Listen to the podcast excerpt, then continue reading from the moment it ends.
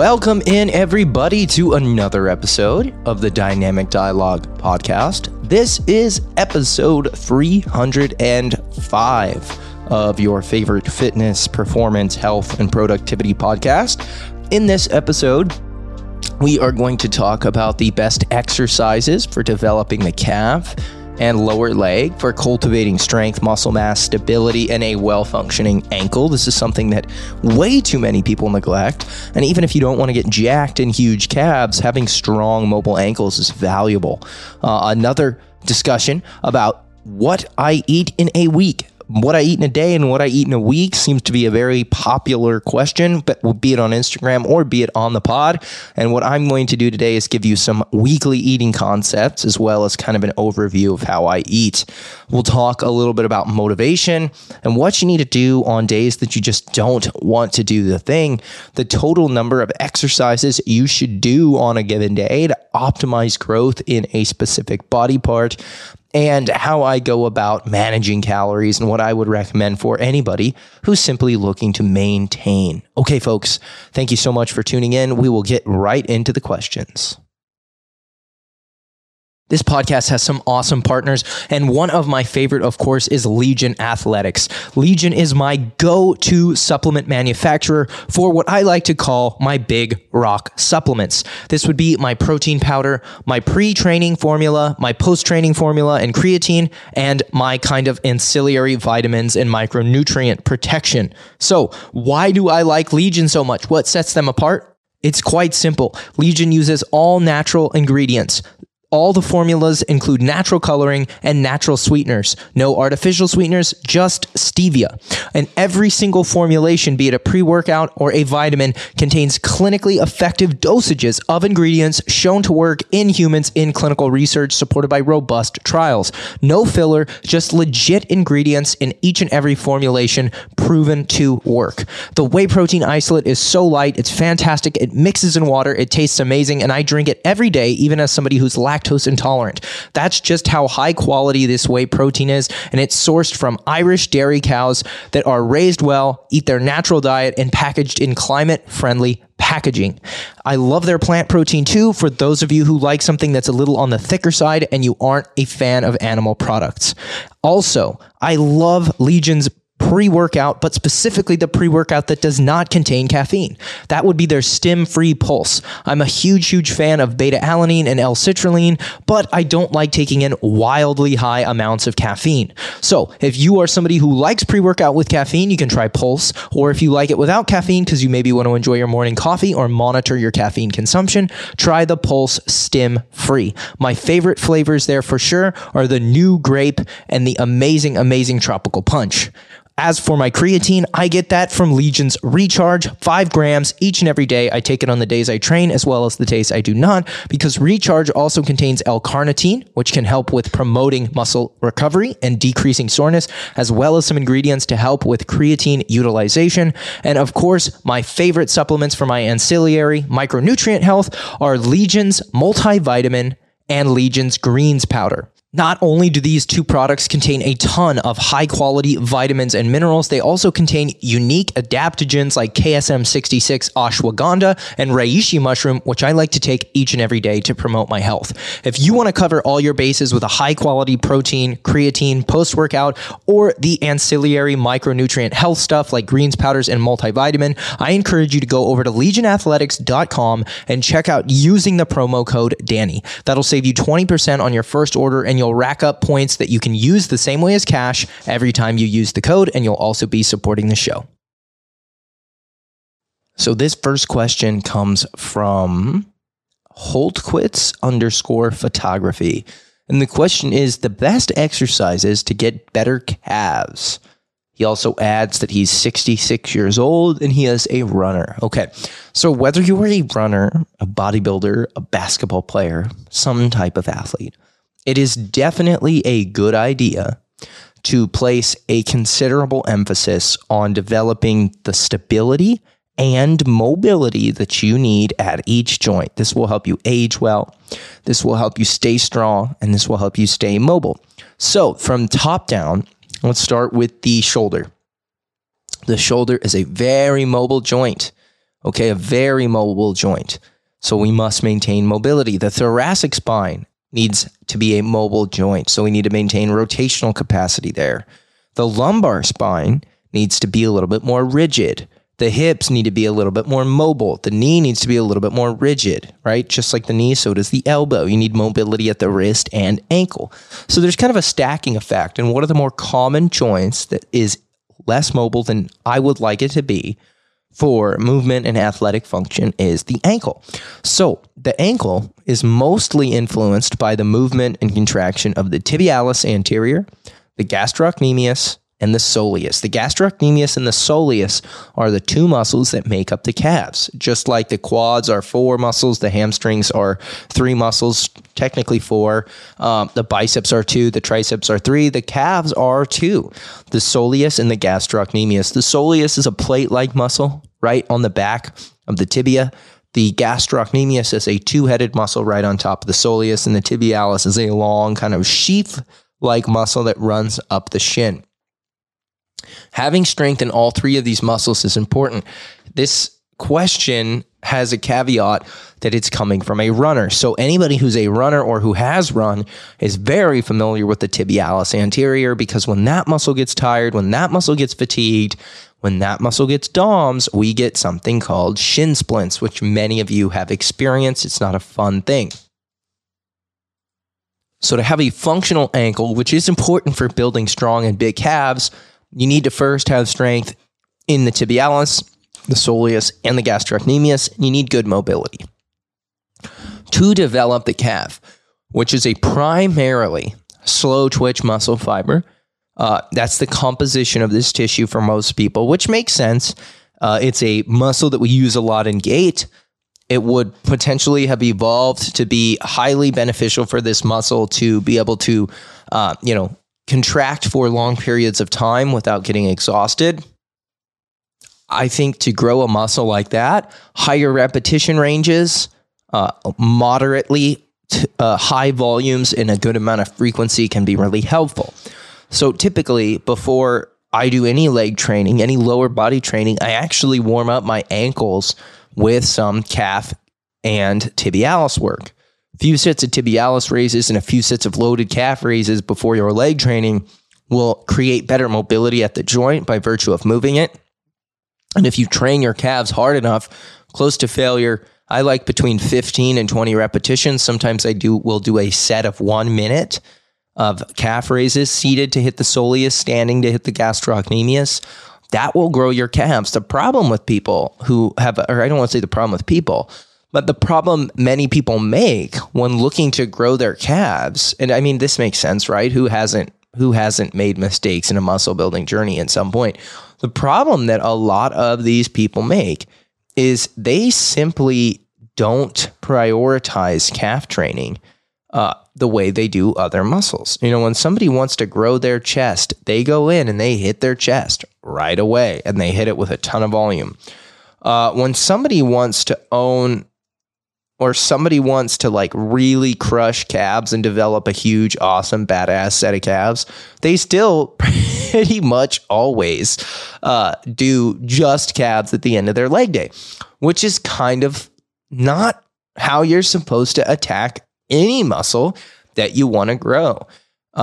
It's pretty damn clear, folks. If you want to grow a muscle, it is absolutely and undeniably in your best interest to focus on the priority principle. This is the principle that states a muscle that you would like to grow ought to be trained very hard with a good amount of volume and a good emphasis on contraction, on technique, on form. Okay, all of these things really, really matter. And you're not going to be able to do that. You're not going to be able to focus on form and technique and proximity to failure if you lackadaisically hit a muscle for 2 sets on your way out the door. And I see this happening way too much, folks. I really, really do. It's frustrating because I know that a lot of you are well-intentioned, but if you have a muscle you want to grow or develop, or an athletic trait or a skill outside of the gym that you want to grow and develop, Don't only approach it and make time for it when you're already exhausted. Okay, next question comes from Olivia Marie. And the question is, can you share a typical eating week? Can you share a typical what you eat in a week? Okay, got it. So we'll start by saying what I typically shop for and the foods I typically bring into the house. So I always buy a lot of protein. About once a month, I'll go to Costco and load up on frozen fish, some chicken breast cutlets. A lot of times those are called tenders. High quality sources of protein, eggs, yogurt. I load the fridge with these things. I also keep a lot of my favorite carbohydrate sources on kind of standby. Potatoes, breads and grains and rices. And I've always got a lot of fruit around the house. During the summer, it's pretty much peaches, nectarines, apples, and berries. That's what I have around the house. So that's what I typically will snack on, graze on, and make meals out of every single day of the week. I probably have a protein shake. I have 2 scoops of Legion's Whey Plus. I had a day where I didn't have a protein shake for the first time in probably like 2 months, just the other day. So it's pretty common almost every day. And the reason I do that is because I like to start my day with protein and water. So a big protein shake in the morning helps me get ahead on protein and helps me get ahead on water, which are really important for being an athlete, for maintaining lean body composition and for, you know, balancing and approaching health the way that I want to do it. Having that gives me a lot of freedom in the evening. So it's like, you know, I have this one meal every morning, every day of the week. That's really easy. It's always my first meal.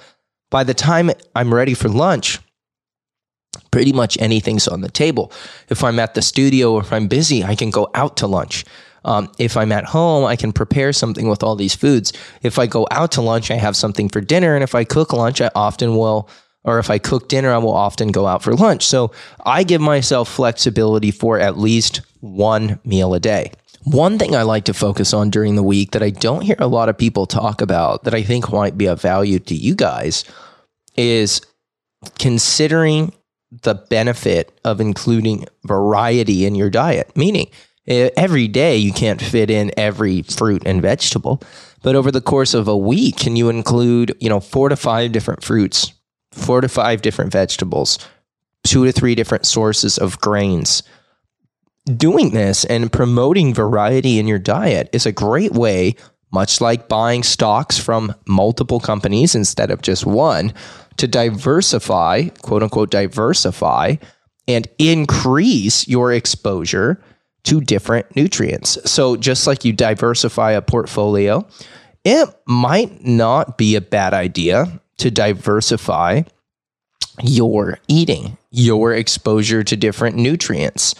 That's how we do it. You probably should eat a lot of the same things most days, meaning like maybe for breakfast, you have a lot of protein and a lot of water with some fiber and some fruit. And for lunch, you have a good amount of protein on some, you know, with a carbohydrate on the side with some healthy fats. And for dinner, you have a little freedom. But just rotate different things in and out across the week. Don't always have the same fruit. Don't always use the same protein sources. It is great to have a lot of consistency. And if you're dieting and looking to lose fat, sometimes choice can be, or having too many choices, I should say, can actually be a detriment.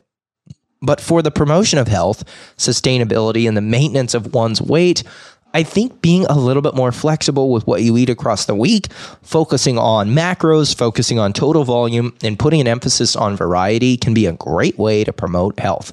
All right, question from Mark L1. Do you ever have days where you don't want to work out and just say, fuck it? Quite a bit of the days where I don't want to work out and just say, fuck it, especially lately. You know, I've been doing this now for 10 years and for 10 or I've been working out for longer than that, but for 10 years, I've been working professionally as a trainer. And every year I get a little bit less motivated and a little bit less inspired to train. And I don't know if that's because I've just accumulated so many hours of helping other people do the thing that when it comes time for me to do the thing, I'm like, I've been talking about this nonstop. You know, I don't want to do this right now. I'm kind of burnt out on this in the theoretical lens of like, I've been talking about it and discussing it with people all day. I'm not ready to go do it. I feel like I've done it, but I haven't done it kind of thing. So my desire to train is actually pretty low most days, but my commitment and my understanding of the benefit are so high, I can't in good conscience actually avoid it. It's insane to not train with knowing the benefits that I know, knowing the unique way it affects my body personally, my specific body, not your body, my body. Everybody's body's different. Most people respond really well to exercise.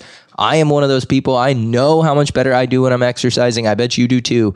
Those things add up and they really just kind of overcome the fuck it mode.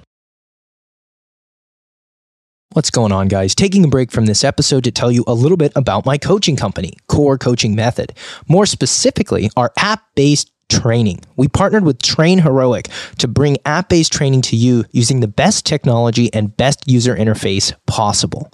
You can join either my Home Heroes team, or you can train from home with bands and dumbbells, or Elite Physique, which is a female bodybuilding focused program where you can train at the gym with equipments designed specifically to help you develop strength as well as the glutes, hamstrings, quads, and back. I have more teams coming planned for a variety of different fitness levels. But what's cool about this is when you join these programs, you get programming that's updated every single week. The sets to do, the reps to do, exercise tutorials filmed by me with me and my team. So you'll get my exact coaching expertise as to how to perform the movement, whether you're training at home or you're training in the gym. And again, these teams are somewhat specific, so you'll find other members of those communities looking to pursue similar goals at similar fitness levels. You can chat, ask questions, upload form for form review, ask for substitutions. It's a really cool training community, and you can try it completely free for 7 days. Just click the link in the podcast description below.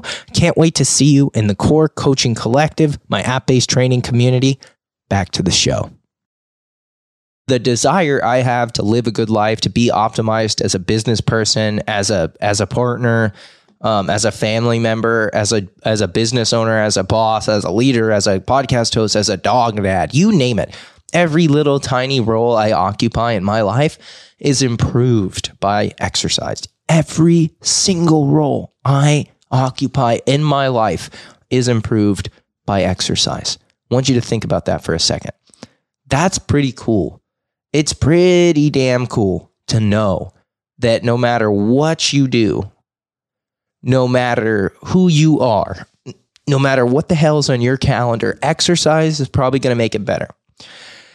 The I don't want to go days, the fuck it days, the I'm not feeling it days, those are so much more common than the I'm jacked, I'm excited, I'm ready to go, I can't wait to get to the gym days. So if you can't get to a place where you normalize the lack of desire to go and train with intensity and still push through, you're probably missing out on something. And I've said this on the podcast before, working out is a great microcosm for life. Little things add up in the gym, little things add up in life. You work hard, you get good results. In the gym, you work hard, you get good results in life. You find a training partner to elevate you who's a little bit ahead of where you're at. You get ahead in a gym, you find a mentor who's a little bit ahead of you to help move you along, you get ahead in life. There are so many parallels. And what I love about the days that I say, fuck it, and I wake up and I still train, those have the ability that when something that isn't as beneficial as a consistent workout routine, maybe it's going to the DMV, maybe it's going in for a checkup, maybe it's having a hard conversation with a partner, maybe it's saying, I'm not going to spend money on this thing that I want. I'm going to save it. I'm going to practice, prudence and thoughtfulness and frugality. I'm going to hold on to this. I'm not going to be impulsive, and I'm going to save it for something I want. There are so many ways that a regular exercise routine and overcoming not wanting to do something puts you in a position to improve your position in life in a way that you would never expect working out to be able to impact.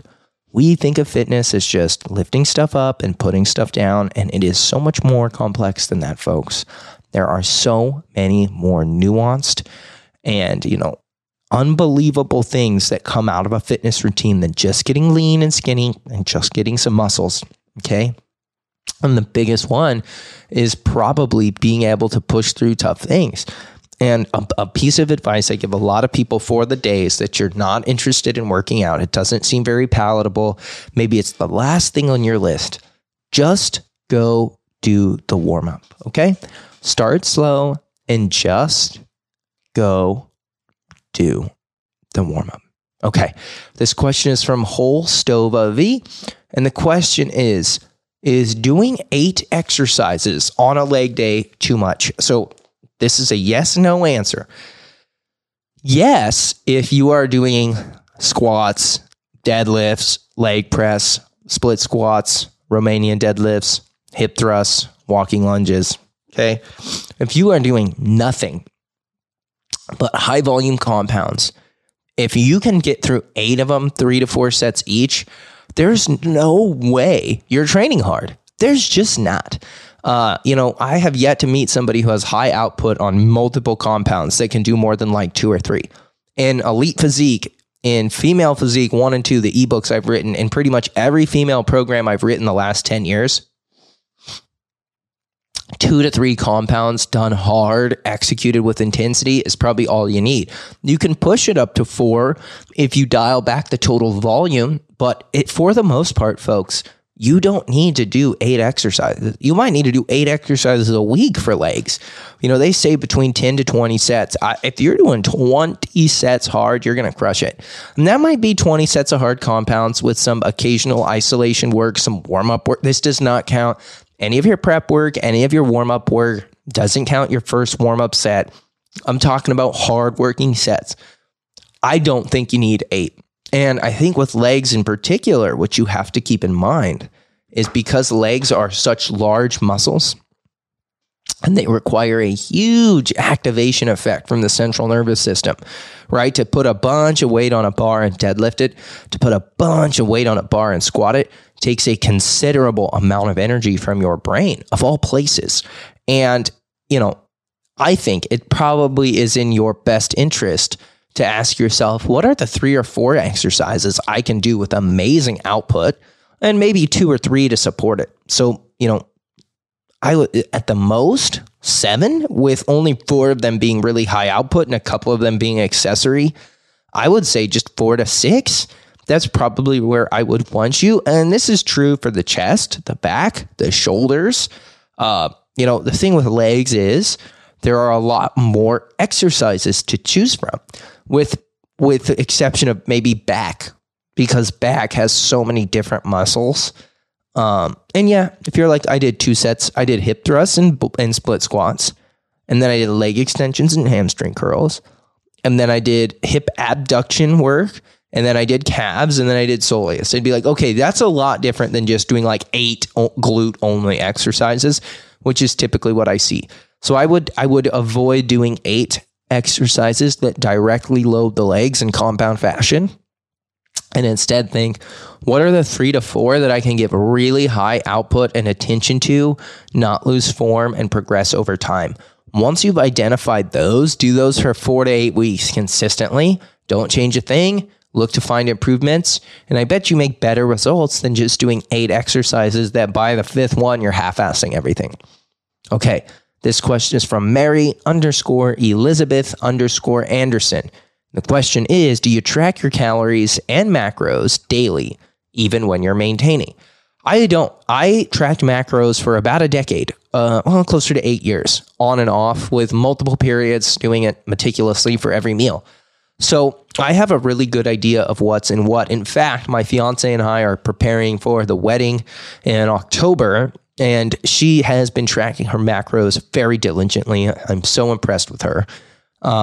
She comes from a family where that kind of behavior is not typical, and food is a very social thing. So to see her being mindful and thoughtful of her portions, of her macros, in pretty much every context, including the hard ones, the social ones, I'm super impressed.